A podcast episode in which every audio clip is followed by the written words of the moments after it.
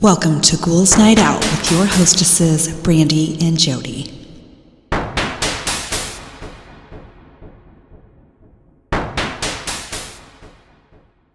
Hello, beautiful ghouls. Welcome. This is Brandy. I'm here with my sister Jody. Hello. So I have a stupid joke. Okay. What do you call a cheap circumcision? Neutering? That's a ripoff. Oh, ow. Sorry, any males that are listening. Oops. okay. Now I have people are sharing the worst home meal m- meals that they have ever been served. Okay.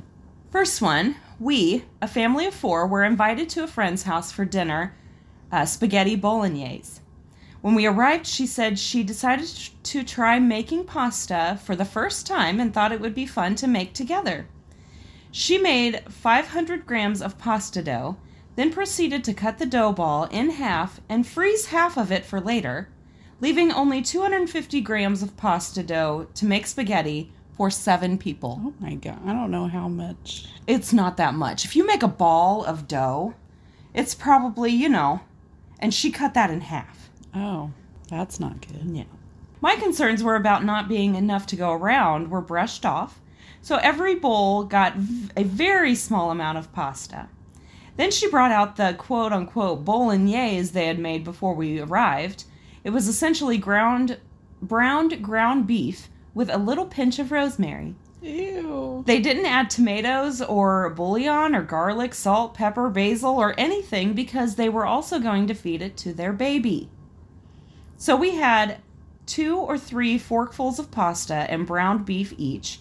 There were no sides and no cheese. Luckily, she lived near a McDonald's. Oh my gosh. People are dumb.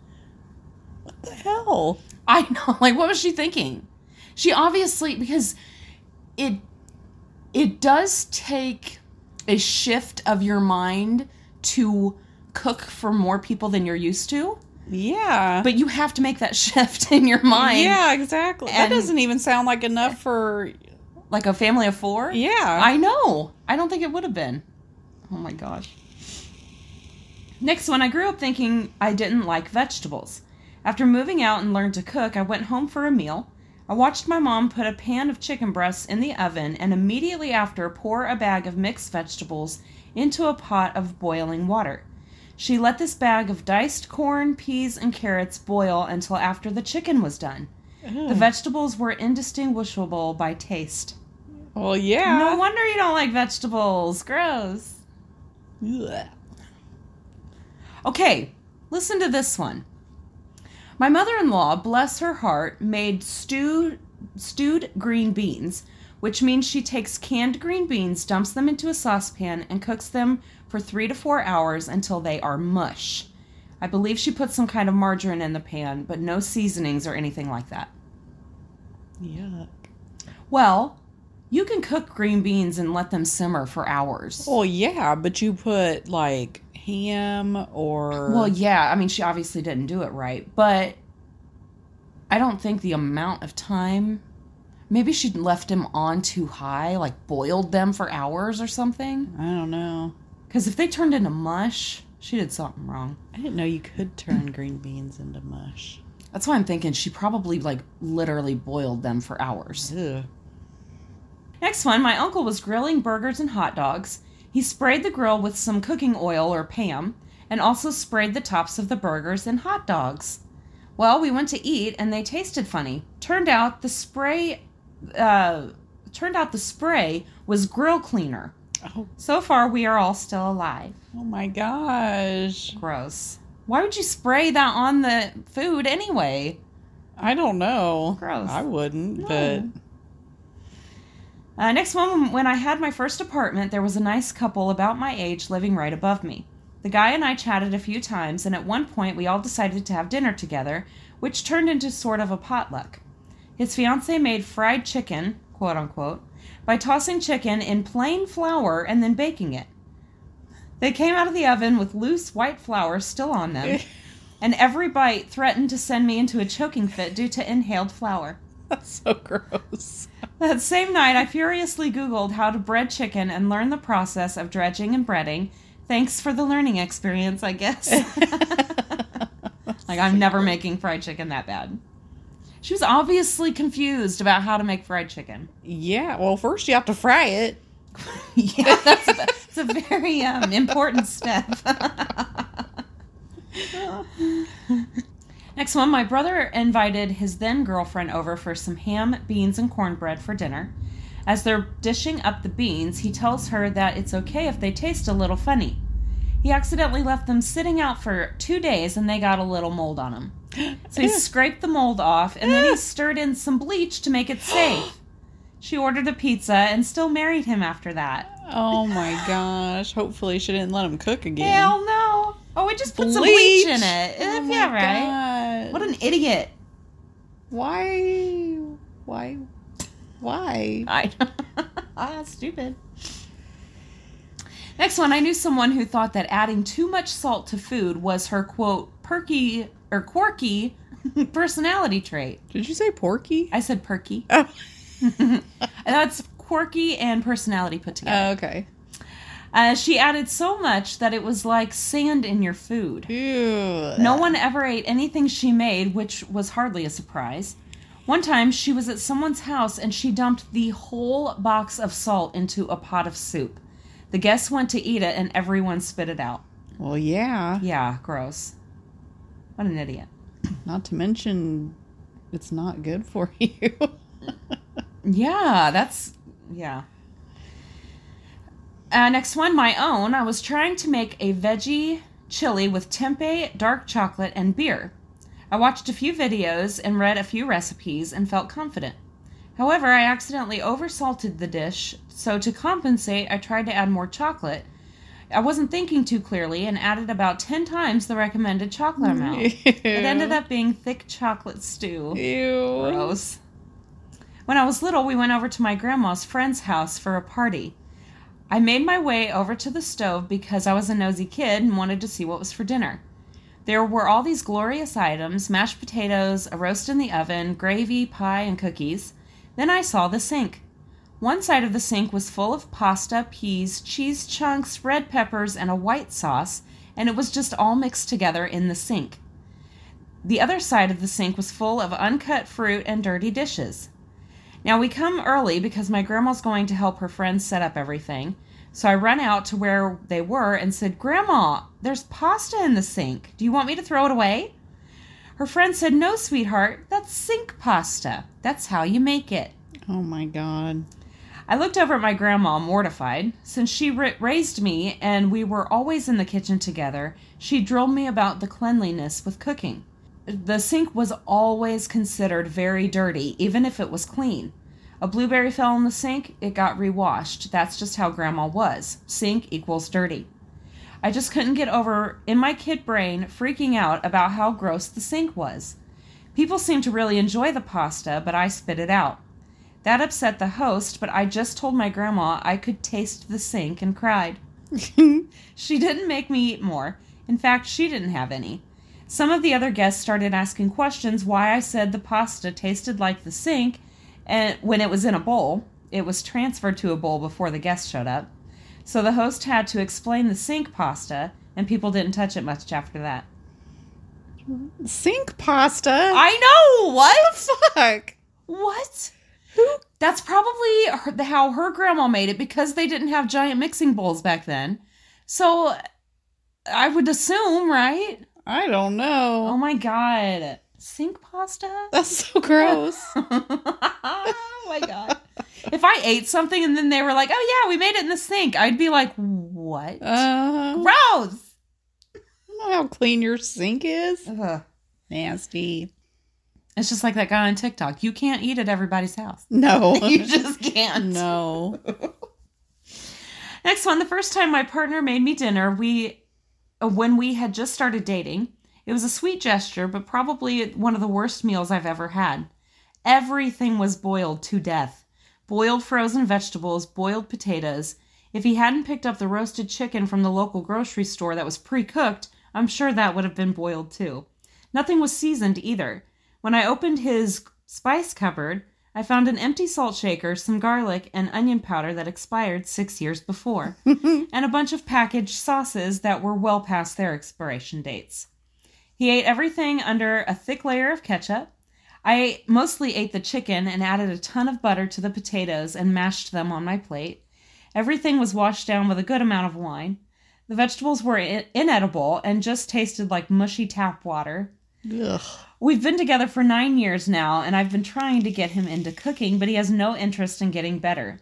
He can make a passable grilled cheese or fried egg sandwich, and he isn't burning stuff on the grill anymore, but I still cook 99% of the time. That's funny. Next one, I was invited to a friend's house for a barbecue, and they said they were serving chicken. We got there, and I asked if I could help get the chicken ready or anything else. Oh, no need. The chicken is already on the grill. The chicken was prob- probably on the grill for 30 minutes, and it was boneless, skinless chicken breast. It was so dry and tough that it was basically inedible. There was no seasoning, not even salt and pepper, and I ax- actually had to ask for some kind of sauce to eat it with. I ended up eating it with ketchup. It was nasty. I couldn't believe someone would serve that to guests and feel good about it. What's the deal with no seasoning? I know. Gross. I know. You got to make some effort. Next one, they served lasagna made with one layer of pasta. It was basically just mini chicken nuggets, carrots, peas, and green beans. Ew. The worst part, the pasta was raw. It should have been, or it should have clicked with me when they made it in about 45 minutes. Oh my gosh. Oh my gosh, gross. Next one, I worked at a restaurant for years and I've always loved making food at home for my roommate. One morning, out of the blue, my roommate wanted to make me breakfast, which was a nice gesture. I didn't want to intervene, so I let him do everything and just peeked over from time to time. It was a simple meal eggs, bacon, and toast. How can you fuck that up? he went through the whole carton of eggs because he kept burning them. He ruined the pan by scraping it with a butter knife. He somehow managed to burn a lot of the toast in the process. He also burned the bacon multiple times, causing the house to fill with smoke. He just kept cooking. Once I realized he wasn't going to do anything about the smoke, I opened the windows and doors and turned the fan on. By that point, I was already eyeing the fire extinguisher just in case. Then it hit me he had never cooked a meal in his life. Oh my gosh. That's cute, but. Next one, I went to my best friend's house for dinner. Her mom took two big fat chicken breasts and dumped an entire bottle of Frank's Red Hot sauce on them, then stuck the chicken in the microwave. An hour later, I was served a pink lump of meat with no sides. Ugh. Ugh, gross. Next one, I swear my grandmother goes out of her way to make the easiest recipes a complete disaster. Once I gave her a dump and go crock pot recipe for Mongolian beef. I thought it would be impossible for her to screw it up. Flank steak sliced and coated in cornstarch, then thrown in water with soy sauce, brown sugar, and some shredded carrots. All she had to do was set it on high for two to three hours and it would be done. Nope. She picked the absolute cheapest cut of meat she could find. She didn't have cornstarch, so she just dumped a bunch of flour. Uh, then added, forgot to add the water. She also didn't feel like getting her crock pot out, but didn't just, but didn't adjust the recipe accordingly. She just simmered it for three hours because it's the same thing. Oh It was completely inedible because the steak was so tough and covered in clumpy soy flour bombs. Had, uh, to add insult to injury, instead of acknowledging her mistake, she complained that the recipe was bad. Oh my gosh. Wow. That sounds disgusting. Yeah. And my last one, I had an old friend back in college who claimed to be vegan. I didn't understand this since she drank regular milk and ate cheese, which are clearly not vegan. One time she invited me over for lunch and decided to make a vegan omelet. I'm not a vegan, but am always trying t- new dishes. I know there are options for egg substitutes out there, so I thought she would use one of those. Nope. She dissolved a whole box of saltine crackers in milk, sauteed some veggies in a pan, then dumped the soggy cracker concoction into it. She cooked it for a few minutes, added some cheese, then divided it in half and served it to me on a plate. I've had some good, very good vegan dishes in my life, but that was definitely not one of them. Oh my god. That is That's gross! disgusting. Oh my god. And those were mine for the beginning. Okay, I'm finishing up what I did uh, last week, which is the Unsolved Mysteries. Okay. And we're starting off with the doozy because I don't know how to say this. It's the Beast of Guvadin, maybe? In the mid 18th century, women and children were found torn apart, dismembered, or decapitated in the quiet French province of Guvadin. These were the first of nearly a hundred attacks perpetrated by a mysterious animal dubbed as the Beast of Guvadin. What? Okay. But they were they were decapitated and dismembered. They were torn apart, dismembered, or decapitated. and it was just... And it just says women and children. hmm. I don't think that was no beast. That No, that sounds a little sus to me. Yeah. Flight 19. On December 5th of 1945, the Flight 19, the 5 TBF Avengers, was lost with 14 airmen and before losing radio contact off the coast of southern Florida, the flight leader was reportedly heard saying, Everything looks strange, even the ocean. We are entering white water. Nothing seems right. To make things even stranger, PBM Mariner Buno, I don't know, 59225, had also lost with airmen with 13 airmen on the same day while searching for flight 19, and they all have never been found again. What? That is so weird. I've been watching um, um, Expedition Unknown, Oh yeah. and that was one of the stories. Really? Yeah, they were trying to find these these weird. crashes. That is super weird. And the fact when they said white water, was it an ocean? Were they flying over an ocean? Um. Well, it said it was off the coast of southern Florida. Okay. Because I have heard, and I don't know if it's true or not, but I heard that the only reason the ocean is blue to us is because it's reflecting the sky. Yeah. So if it was white water, I wonder if that was just reflecting something that was white. You know what I mean? Hmm. I don't know. Interesting. Kul Kuldhara village vanished overnight. There's a village named Kuldhara in Rajasthan, Rajasthan, India. That dates shut up. That dates back to the 13th century, but no one has lived there since 1825, when all its residents seemingly vanished overnight. No one knows how or why this happened, though there are a few eerie theories. So weird. It's so weird when that happens. I know. How can an entire village disappear? So, like, what the fuck? Yeah, I don't know. Creepy. The USS Stein Monster. In 1978, the U.S. Navy ship USS Stein was apparently attacked by an unknown species of giant squid. Almost all cuts on the sonar dome contain remains of the sharp, curved claws that are found on the rims of the suction cups of some squid tentacles. Scientists found these claws were much larger than those of any discovered squid species. Oh my god. Look how big this. I know. Holy. Oh my god. That is exactly why the ocean is so terrifying. I almost bought you this picture. oh no. I was at it was at Hobby Lobby and they were having like a it was a ninety percent off sale. Oh yeah. and I was going down that aisle. It was like a clearance aisle, Uh-huh. and there was this picture, and it was one of those ones where you, when you move it certain ways, it the picture changes. Yeah.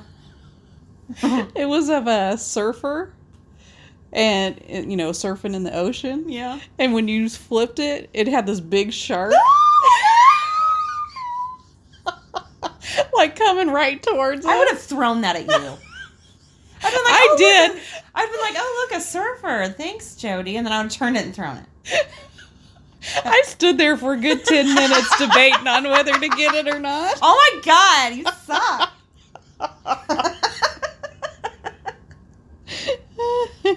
oh my god, that is terrifying. I can't even think about that. That is I I hate that. I do too, but I thought it would have been funny. Cicada 3301. For over two years, amateur crypto crypt, cryptograph oh my god cryptographers have struggled with Cicada 3301, a kind of internet scavenger hunt that relies on advanced code breaking and a working knowledge of things like obscure medieval literature and Mayan numerology to unlock progress clues. Who's behind the puzzle is unclear, although many enthusiasts believe it's a large, well funded, and shadowy organization trying to recruit into its membership. What is behind the mystery, we may never know. Weird. The Villisca Axe Murders. On the night of June 10th, 1912, in the quiet town of Villisca, Iowa, the Moore family returned from a night at church. The two parents and their four children, plus two girls from a neighboring family who were sleeping over, settled down to sleep. The next morning, the neighbors found all eight of them hacked to death with an axe. There was no sign of forced entry, and only one child was found out of bed. It's believed that the murderer had climbed into the attic while they were at church and waited for everyone to fall asleep before coming downstairs to commit the crime. One of the only clues was a pile of cigarette butts in the attic. Though there have been several suspects over the years a bitter business partner, a suspected lover, a traveling preacher who confessed but didn't know any details of the crime scene, and more than one drifter the case has never been solved. The house is supposedly haunted by both the family and the man who committed the crimes. It's horrifying. Yes. The missing lighthouse keepers. On a rem- remote island off the coast of Scotland, three lighthouse keepers lived and worked in a peaceful environment. On December 26, 1900, a supply ship arrived and found the island eerily deserted. From a diary found inside the abandoned lighthouse, they began to piece together a strange and still unsolved mystery. Two of the three waterproof coats were missing. Dinner was left half eaten on the table. The log described a great and terrible storm, one that had terrified one of the keepers into muteness and reduced another to inconsolable tears. They sat together while the storm raged. The thought is that the three of them were swept out to sea during the storm, never to be seen or heard from again. But why wouldn't they have been safe in the lighthouse? Why would a storm, even a bad one, reduce such seasoned mariners to tears?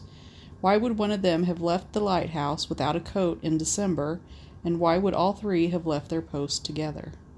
They wouldn't. That's the. What the fuck? That is. That gave me chills. That is like. That made. Like, when you were reading that, I kept picturing, like, them huddling in this storm that had some sort of portal in it or something that swept them away. Because Maybe. if if they were if people were swept away in a storm, um, so would the coat that was left. So Yeah. would the food that was sitting on the table and half eaten. It makes no sense. Nope. That is so weird. Sodder children just evaporated. On Christmas Eve, December 24, 1945, a fire destroyed the Sodder home in Fayetteville, West Virginia, United States. At the time, it was occupied by George Sodder, his wife Jenny, and nine of their ten children. During the fire, George, Jenny, and four of the nine children escaped. The bodies of the other five children were never found, either alive or dead. In 1967, the Sodders got a photo in the mail, supposedly of their now adult son, Lewis, but the detective they hired to look into it disappeared himself. The Oh, Sodders believed for the rest of their lives that the five missing children survived. Weird. I didn't know the person. Yeah, that's weird. Holy shit. That is fucking. I don't think I've ever heard that before. I didn't and I've heard this story Yeah. a lot of times. Me too. Hmm. Creepy. Disappearance of Frederick Valentich. On October 21st, 1978, when Frederick Valentich, a 20 year old Australian pilot, was flying from Melbourne, he disappeared without a trace. He reported that a giant metal circular object was hovering above his plane, and air traffic control told him there was no other traffic on the, on the route. Radio cuts out after a loud metal screeching sound, and he was never seen again. The Australian government scrapped the documents of the event and the radio recording after it was accidentally aired on public radio. Oh. They told Frederick's father that they will allow him to see his son's body on the basis that he never tells anyone about what happened, and the media made up a fake story that the guy was obsessed with aliens, thus taking away his credibility for what he reported.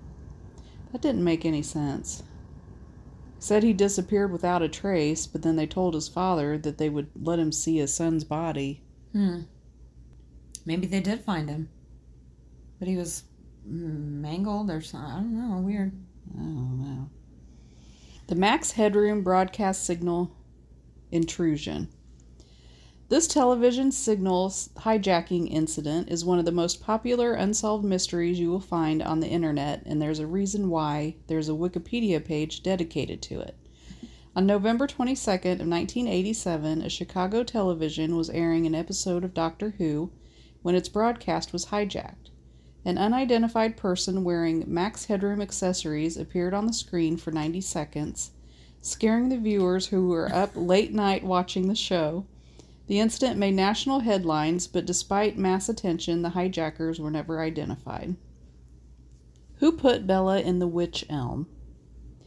In 1943, in England, four boys found a skeleton in a large witch elm. As gruesome as the discovery was, the investigators found even darker pieces of evidence in the case. The cause of death was suffocation, and the body was placed in the elm when it was still warm. But when strange graffiti started appearing in crooks of the town with the question, Who put Bella in the witch elm? the town turned into a living nightmare, making it one of those unsolved mysteries that never got an answer. Haven't didn't they discover like graffiti like that recently or kind of recently too? Like it has been happening ever since. I, I don't know. The mystery of the Carroll A. Deering. January 31st, 1921, the ship was sailing around North Carolina when one of the men contacted Captain Jacobson of the Cape Lookout Lighthouse. He said that they had lost all anchors and the crew was acting insane, but due to bad weather, they couldn't reach the ship that day. When they arrived to check the situation after a couple days, every crew member was gone and nobody knew how or where. Till today, the whereabouts of those people remain an unsolved mystery. Holy shit. That's weird. Julia. Julia is a sound recorded on March 1st, 1999 by the U.S. National Oceanic, Oceanic and Atmospheric Administration, or the NOAA. NOAA said the source of the sound was most likely a large iceberg that had run aground off Antarctica. However, pictures from NASA's Apollo 33A5 shows a large shadow swaying through the southwest section of Cape Cadre at the same time of the recorded sound. Although still to be classified, the pictures apparently provide information that is unknown that this unknown shadow is two times larger than the Empire State Building. Huh? What the fuck? Didn't they discover that those were fish farts? I think it's a different thing. Oh, okay. That's that is horrific. What was the shadow? I was hoping it was like a school of tuna, like a bunch of fish. I'm sure they would known if it was. That I will never even go by the ocean again. I don't care. It's beautiful, sure. No, thank you.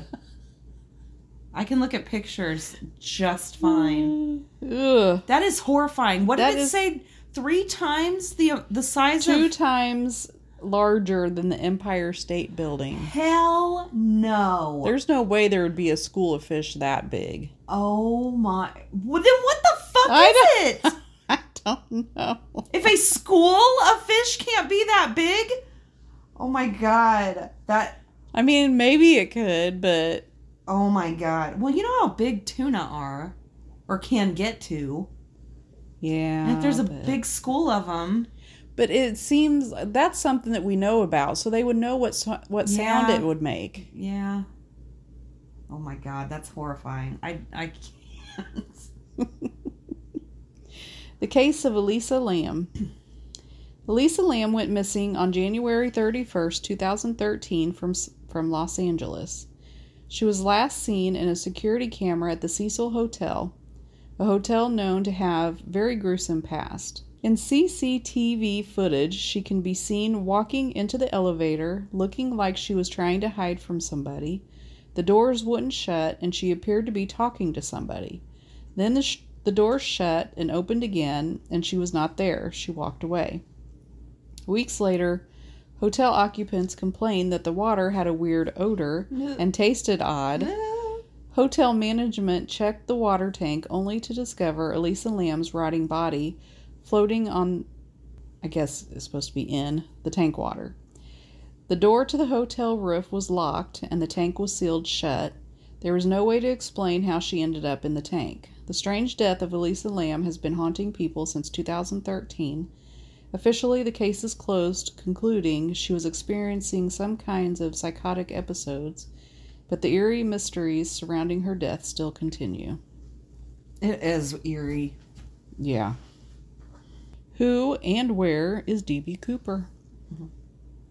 On November 24th of 1971, D.B. Cooper, Dan Cooper, hijacked a Boeing 727 and successfully extorted $200,000 in ransom money, worth a million dollars today, from the U.S. government. He drank a whiskey, smoked a fag, which is what, They used to call cigarettes that. well, they, that's what they call them in, like, Oh, the UK and stuff? Yeah. Okay.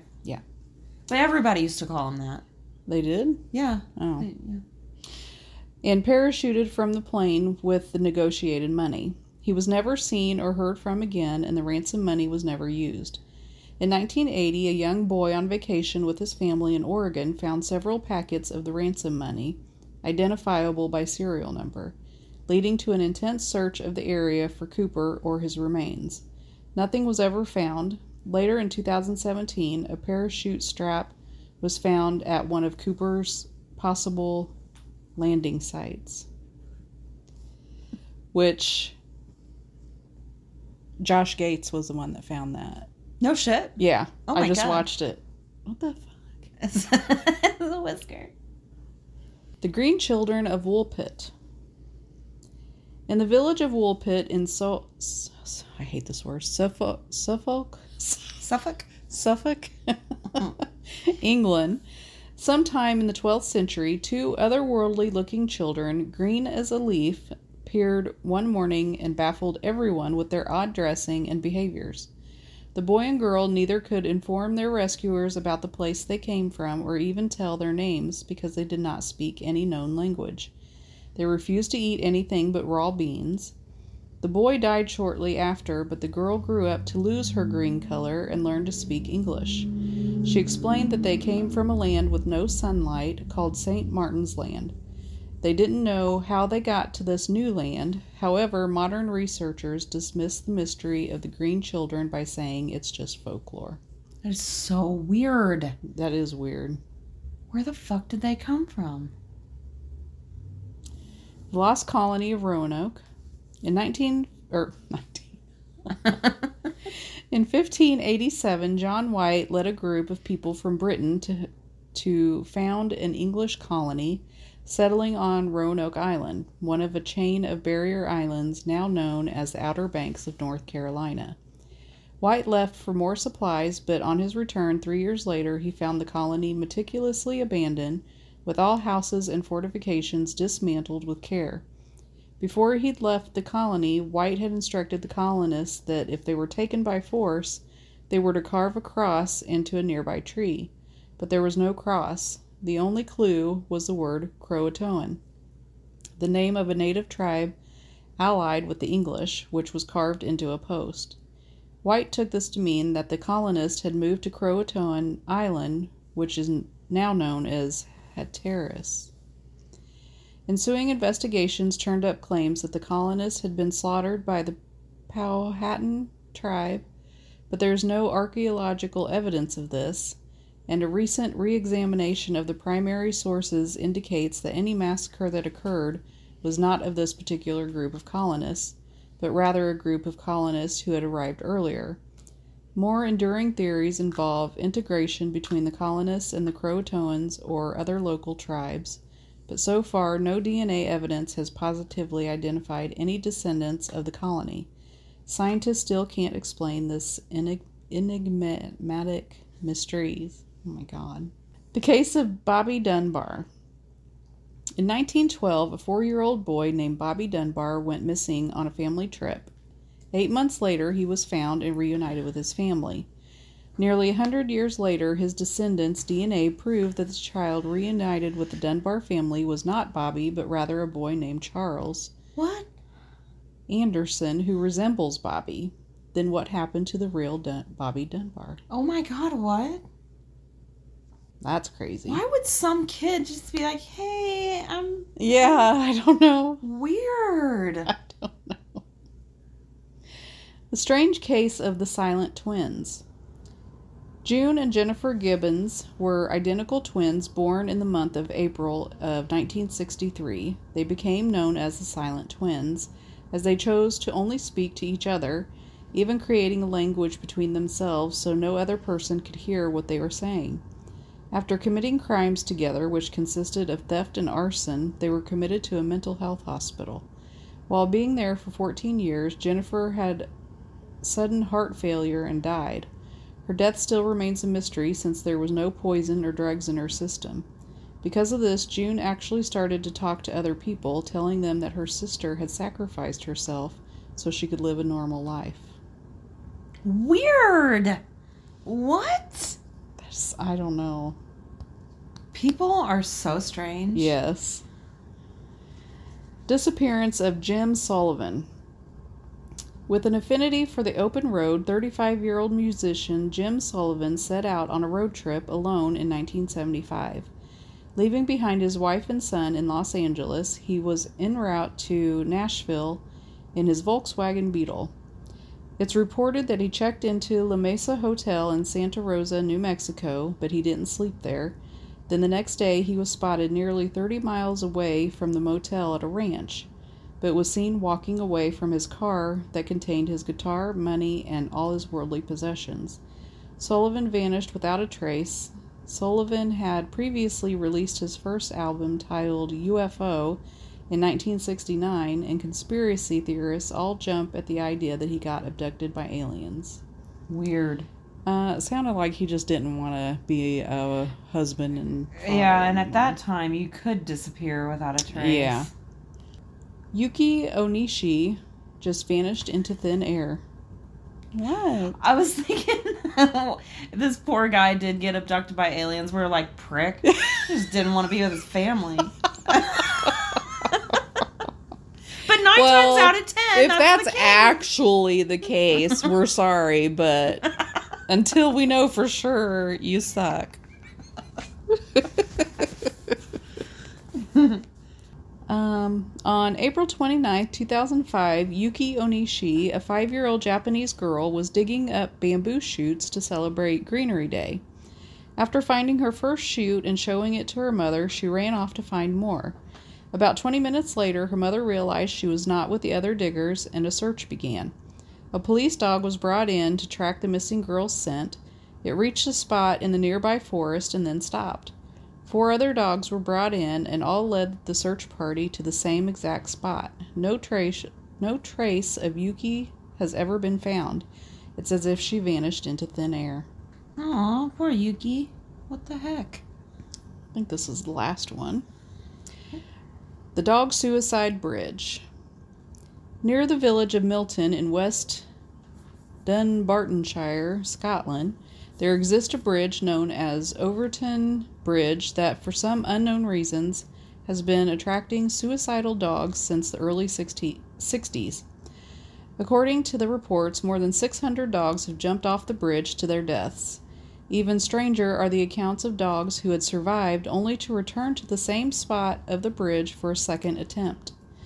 Once the Scottish Society for the Prevention of Cruelty to Animals had sent their representatives to investigate the whole matter, but they were they too were stumped by the cause of that strange behavior and ended up attempting to jump off the bridge. Somehow they were able to save themselves, but the suicidal phenomena of the Overtoun Bridge has remained a big mystery. Wait, so the people who were investigating wanted to jump? That's what it sounded like. That the representatives investigated on there, but they were too stumped by the cause of that strange. Yeah, yeah, that's what it says.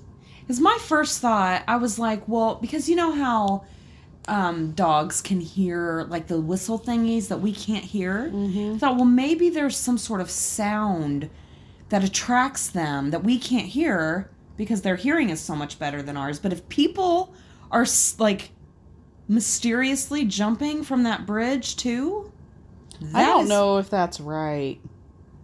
Maybe they brought dogs there that May yeah, that wanted to jump. But that would be my thought. Like there's some sort of noise that we just can't hear that is Yeah. attracting them. that would make sense. Okay, I have some spine chilling stories people have shared. Cool. Woke up to a weird feeling and saw an opaque silhouette of a little boy standing on the other side of a, the apartment staring at me. I turned on the light and it was gone. When I f- turned the light off, I saw it again. Flipped the light back on and went over there to make sure there was nothing that could cause a shadow and there was nothing there that could have created that specific shape and it was standing in the pathway between the couch and the wall so it couldn't have been a shadow. I turned the light off again and it was there. I flipped it back on and slept with the light on for the rest of the night. Couldn't sleep without the light on for days. Hell yeah. Yeah. I wouldn't be able to either. Yeah, that's creepy. That's like that scary movie, that lights out. They turn the light off and there's a creepy creature there. I'm sure I saw that, but I don't remember.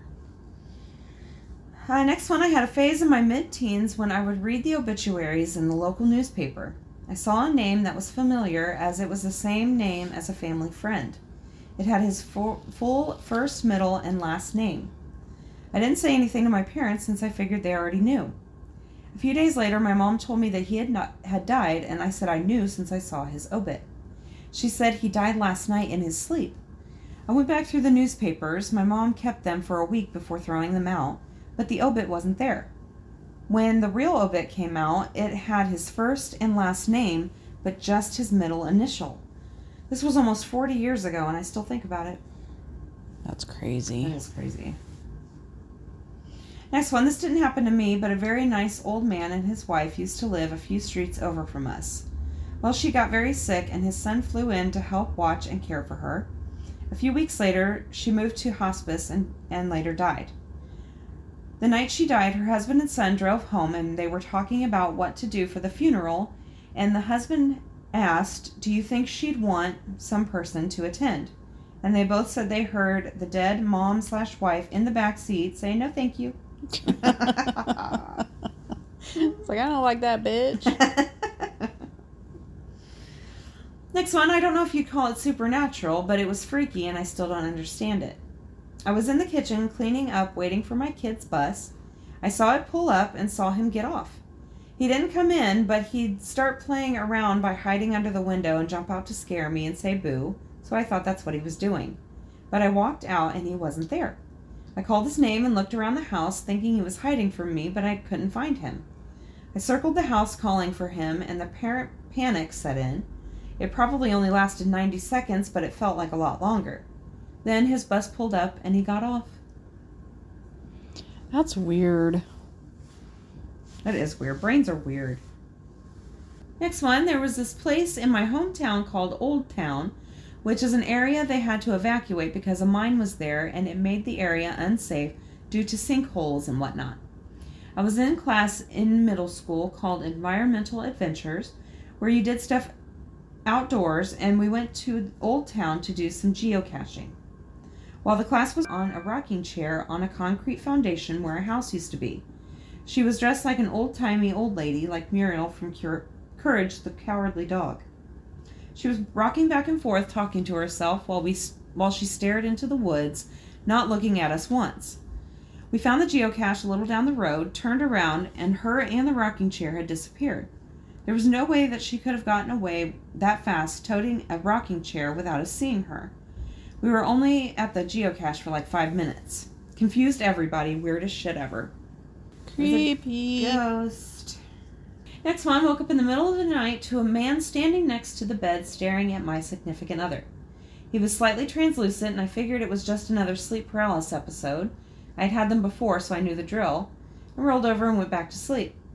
Normally, being able to move isn't part of sleep paralysis, so immediately my heart began to race, and I realized I need to roll over and check what I saw. The person was still standing there, staring at my significant other. Then he made contact with me. Eye contact with me. Stared at me for a while while turning around and walking to the wall, slowly fading away with each step. The next morning, my significant other wakes up looking like shit and said she got the worst night's sleep because she kept having the feeling that someone was watching her. Glad we no longer live in that house. Creepy. I wonder who it was. It's creepy. Why do they just stare? What is that? I don't know. Next one. One night I had a dream about my grandpa who had died almost 20 years prior. We were in his home and he kept telling me we need to clean the house. We need to get the house ready. When I asked him why, he just said she's coming home. My grandma, his wife of 50 years, died the next day. Oh. Scary. Yeah. nice, but scary. Next one. Early into my now wife and I's relationship, I had a dream about her in childbirth. Very vivid and long, like I spent days in the hospital with her and everything was in a strange twilight. When it came time to deliver, things went very wrong and she and our baby ended up passing away. I woke up quite shook, naturally, but brushed it off. I am a nurse and have had to deal with traumatic OB situations before, and I chalked it up to me dealing with that stress through a dream. Six years later, and my wife is pregnant. I have forgotten the dream by now. I get a call late into the third trimester while I'm on a shift. Wife is going to the ER for a bad blood pressure. I get off my shift and go to meet her. As soon as I step into the room, I remember my dream. It's the same damn room, which is extra spooky because the hospital we were at wasn't even built when I had the dream. This happened right when lockdown started.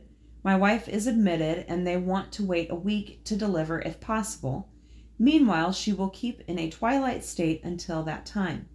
So it's me in this room, eerily isolated as the world around us is frozen, and my wife is incoherent mere feet away. Lingering for days in this room, I brushed off my dream, trying to manage my anxiety and stress. Come showtime, my wife gets ready to begin pushing, and it's exactly the same scenario as my dream. Things start going poorly, but the doctor thinks delivery is still possible.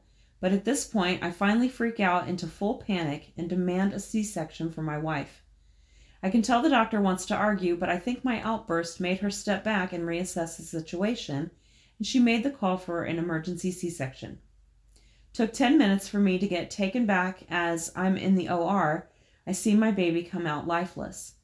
They do everything they can and manage to resuscitate her. In the meantime, my wife is doing poorly and they are scrambling to control her bleeding. I follow the baby out knowing there's really nothing I can do. Baby gets life flighted to another hospital, but before we go, I see my wife stable and headed to the ICU. Both my wife and baby are critical but alive. Today they are both thriving, and my baby is 16 months and just a tornado of energy. I don't know that they would be alive if not for that dream, and it causes me to freak out and demand a change in plan. That is crazy. That is crazy. They totally saw the future. yeah, something. That is, and like, would they have died if he didn't freak out on the doctor? I think so. Oh my god. Next one, I was biking down a country road I used to live on. I think I was eight or nine, and on my way home, I saw this small, humanoid looking thing run across the road from one crop field into a cornfield. The only details I could make out, and I still vividly remember, was that it was completely covered in yellow from neck to feet, and I think it had green on its head. I told my mom about it, and all she could come up with was something about Cabbage Patch Kids. Never saw that thing again, but I think about it from time to time. Creepy. I don't think it was a Cabbage Patch Kid. I don't either. That's so funny though. It's such a mom thing. Like, yeah. oh, it's probably a Cabbage Patch Kid. Go to bed.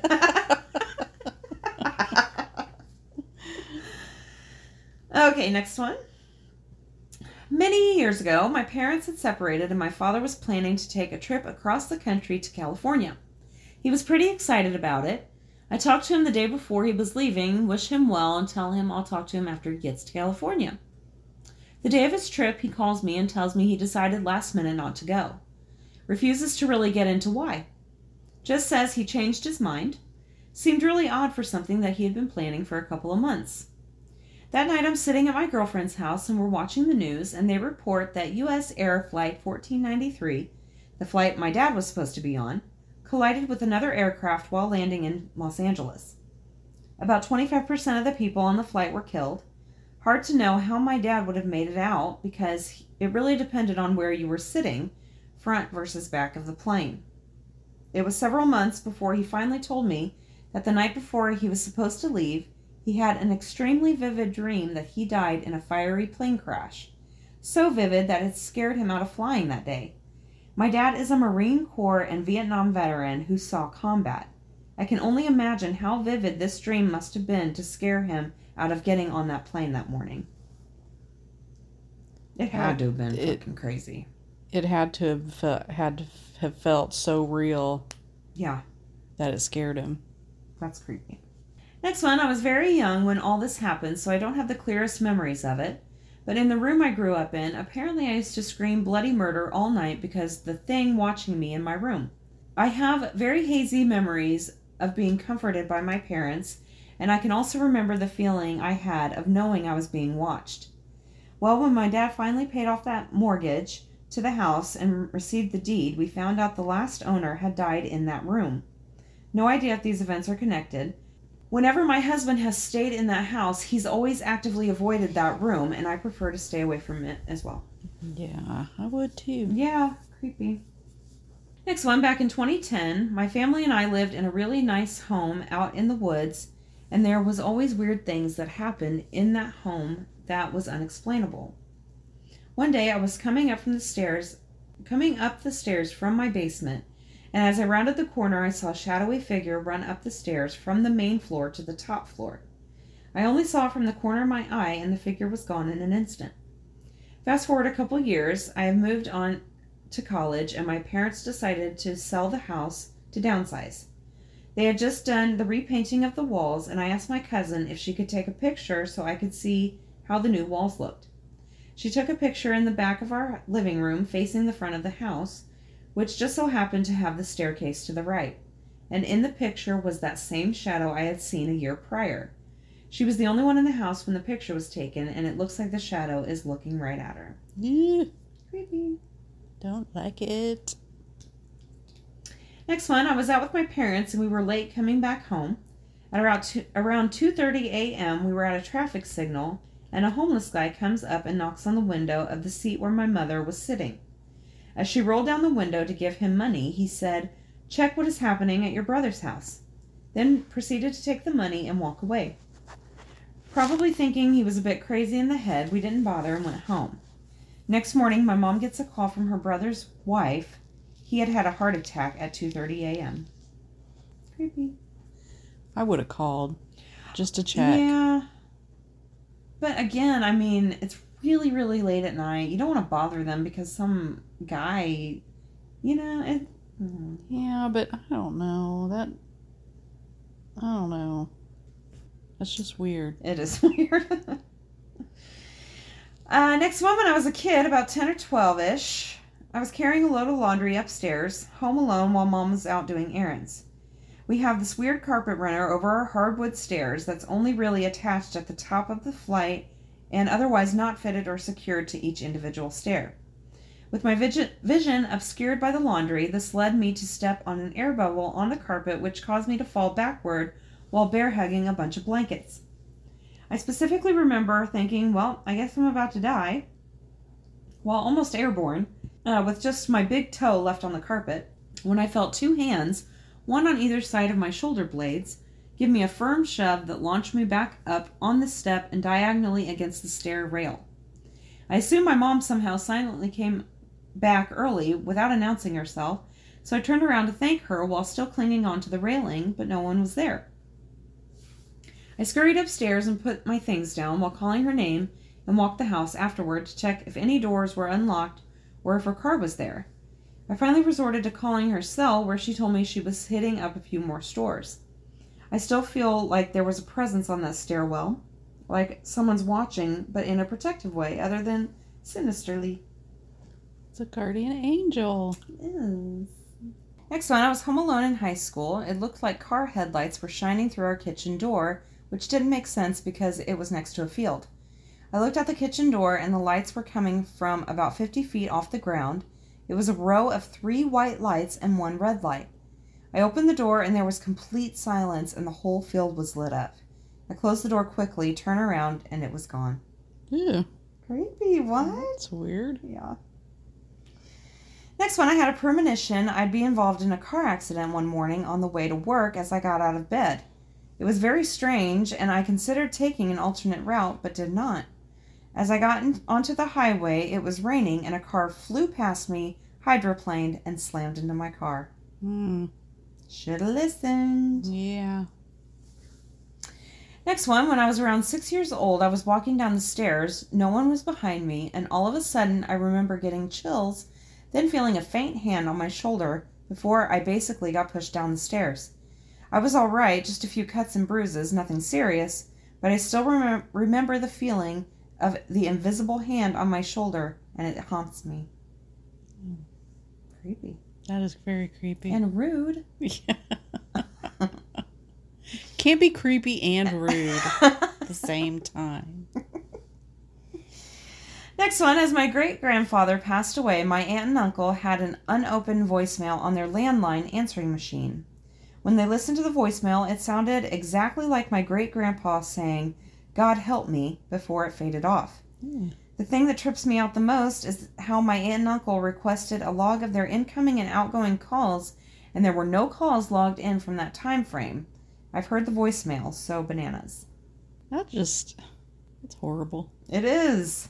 And this is my last one. I grew up in a very rural, area, mostly crop farms everywhere.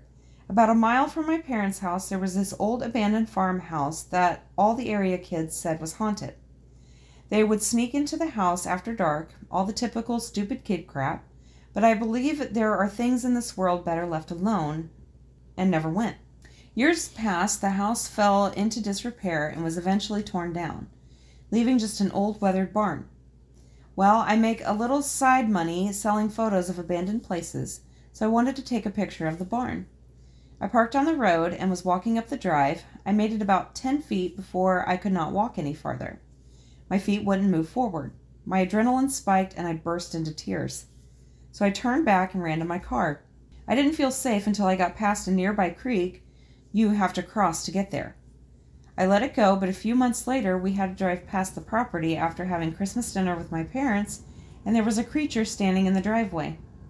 It reminded me of the faun from Pan's Labyrinth, just super tall with a wide head and horns or antlers, but the eyes were more on the side of its head. Again, adrenaline kicked in and I burst into tears, but I was trying to keep it together because I didn't want to freak out my kids. My husband asked if I was okay, and I just said, You saw that, right? Yep. Was it human? Nope. I refuse to drive down that road ever again. Yeah, what the hell? Creepy. I don't fucking know. Those are mine for the week. Ugh. All right, it's time for the witty wrap up. Yay, whatever. All right, I did funny tweets. Oh, there we go. So excited for my kids to return to school so I can spend my free time reading the 50 emails their school sends each day. yep. I don't miss those. Six year old, unsuspecting. How many minutes are in one year? Me. Musical theater nerd who came of age in 90s. My moment has arrived. That's great.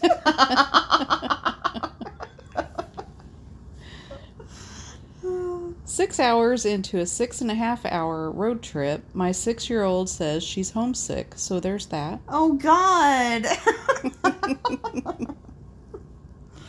My toddler's daycare apparently uses the cleanup song. My husband and I discovered this yesterday when we started singing it, and it activated our kid like she was a sleeper agent, and she immediately started putting her toys away. Why didn't I know about the cleanup song? Yeah, no shit. Highly useful, apparently. My six year old is sick with a cough, so I told him gargling with warm salt water can help. He looked at me and said, I'm not going all the way to the ocean right now. I have a cold.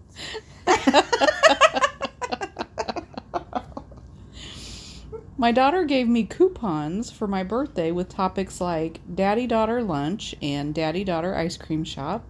It's so sweet she wants to spend some time and my money with me. Oh. She's like, hmm, what do I want to What do? do I want to do? Daddy, do you want to go with me and pay for it? It's amazing how much my five year old wants to talk about his birthday the second is someone else's birthday. That's such a kid thing. Yeah. My little girl is fiercely independent. She won't even hold hands on a walk because she doesn't need help. so when I felt her reach up and gently hold my hand as we walked into the first day of kindergarten, I teared up. Then she dragged it across her slimy nose like a Kleenex. Oh my god. Brat? My kids have two settings adorable angels and ransacking raccoon- raccoons. My 10 year old son once told me he doesn't want kids because he doesn't want Cheerios in his car. Couldn't argue. Made the mistake of mentioning a radio to my seven year old who had no idea what one even is. Had to explain it with terms like Bluetooth speaker and streaming. I said that to Tyrion the other night. She wanted to take a shower late. And I was like, that's fine, but don't turn your radio on. She was like, oh my god, mom, radio? what? I was like, you know what I meant. Your radio. I don't even know if I have a radio. Uh, I don't have I a don't- radio, I don't think. I don't have a radio. Not in my car. Well, That's yeah. Yeah. Oh well. My son discovered that you can have three tabs of Duolingo open for 10 minutes and it will record 30 minutes on his teacher's end. Oh my god. My son also discovered that I don't think it's as cool as he thinks it is, and now he has to sit next to me for 30 minutes a day when he does his homework. Smart ass kids. Mm-hmm. Five year old told me she'd draw my portrait, then asked to look at a photo so she could get my face right, and I don't really know where we go from here. Alright. Seven year old, Mom, can I tell you the longest dream I had? Me, why don't you write it down so I can absorb it? But first tell Dad.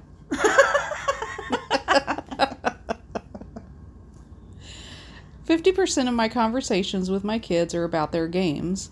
Twenty percent are about what I should buy them next, and the other twenty-three percent is complaining about games or what I did I what I did not buy them. Of course. Yeah. Four year old accidentally activated Siri on the Apple TV remote and couldn't figure out how to make it go away, so he started shouting, Never mind, at the remote.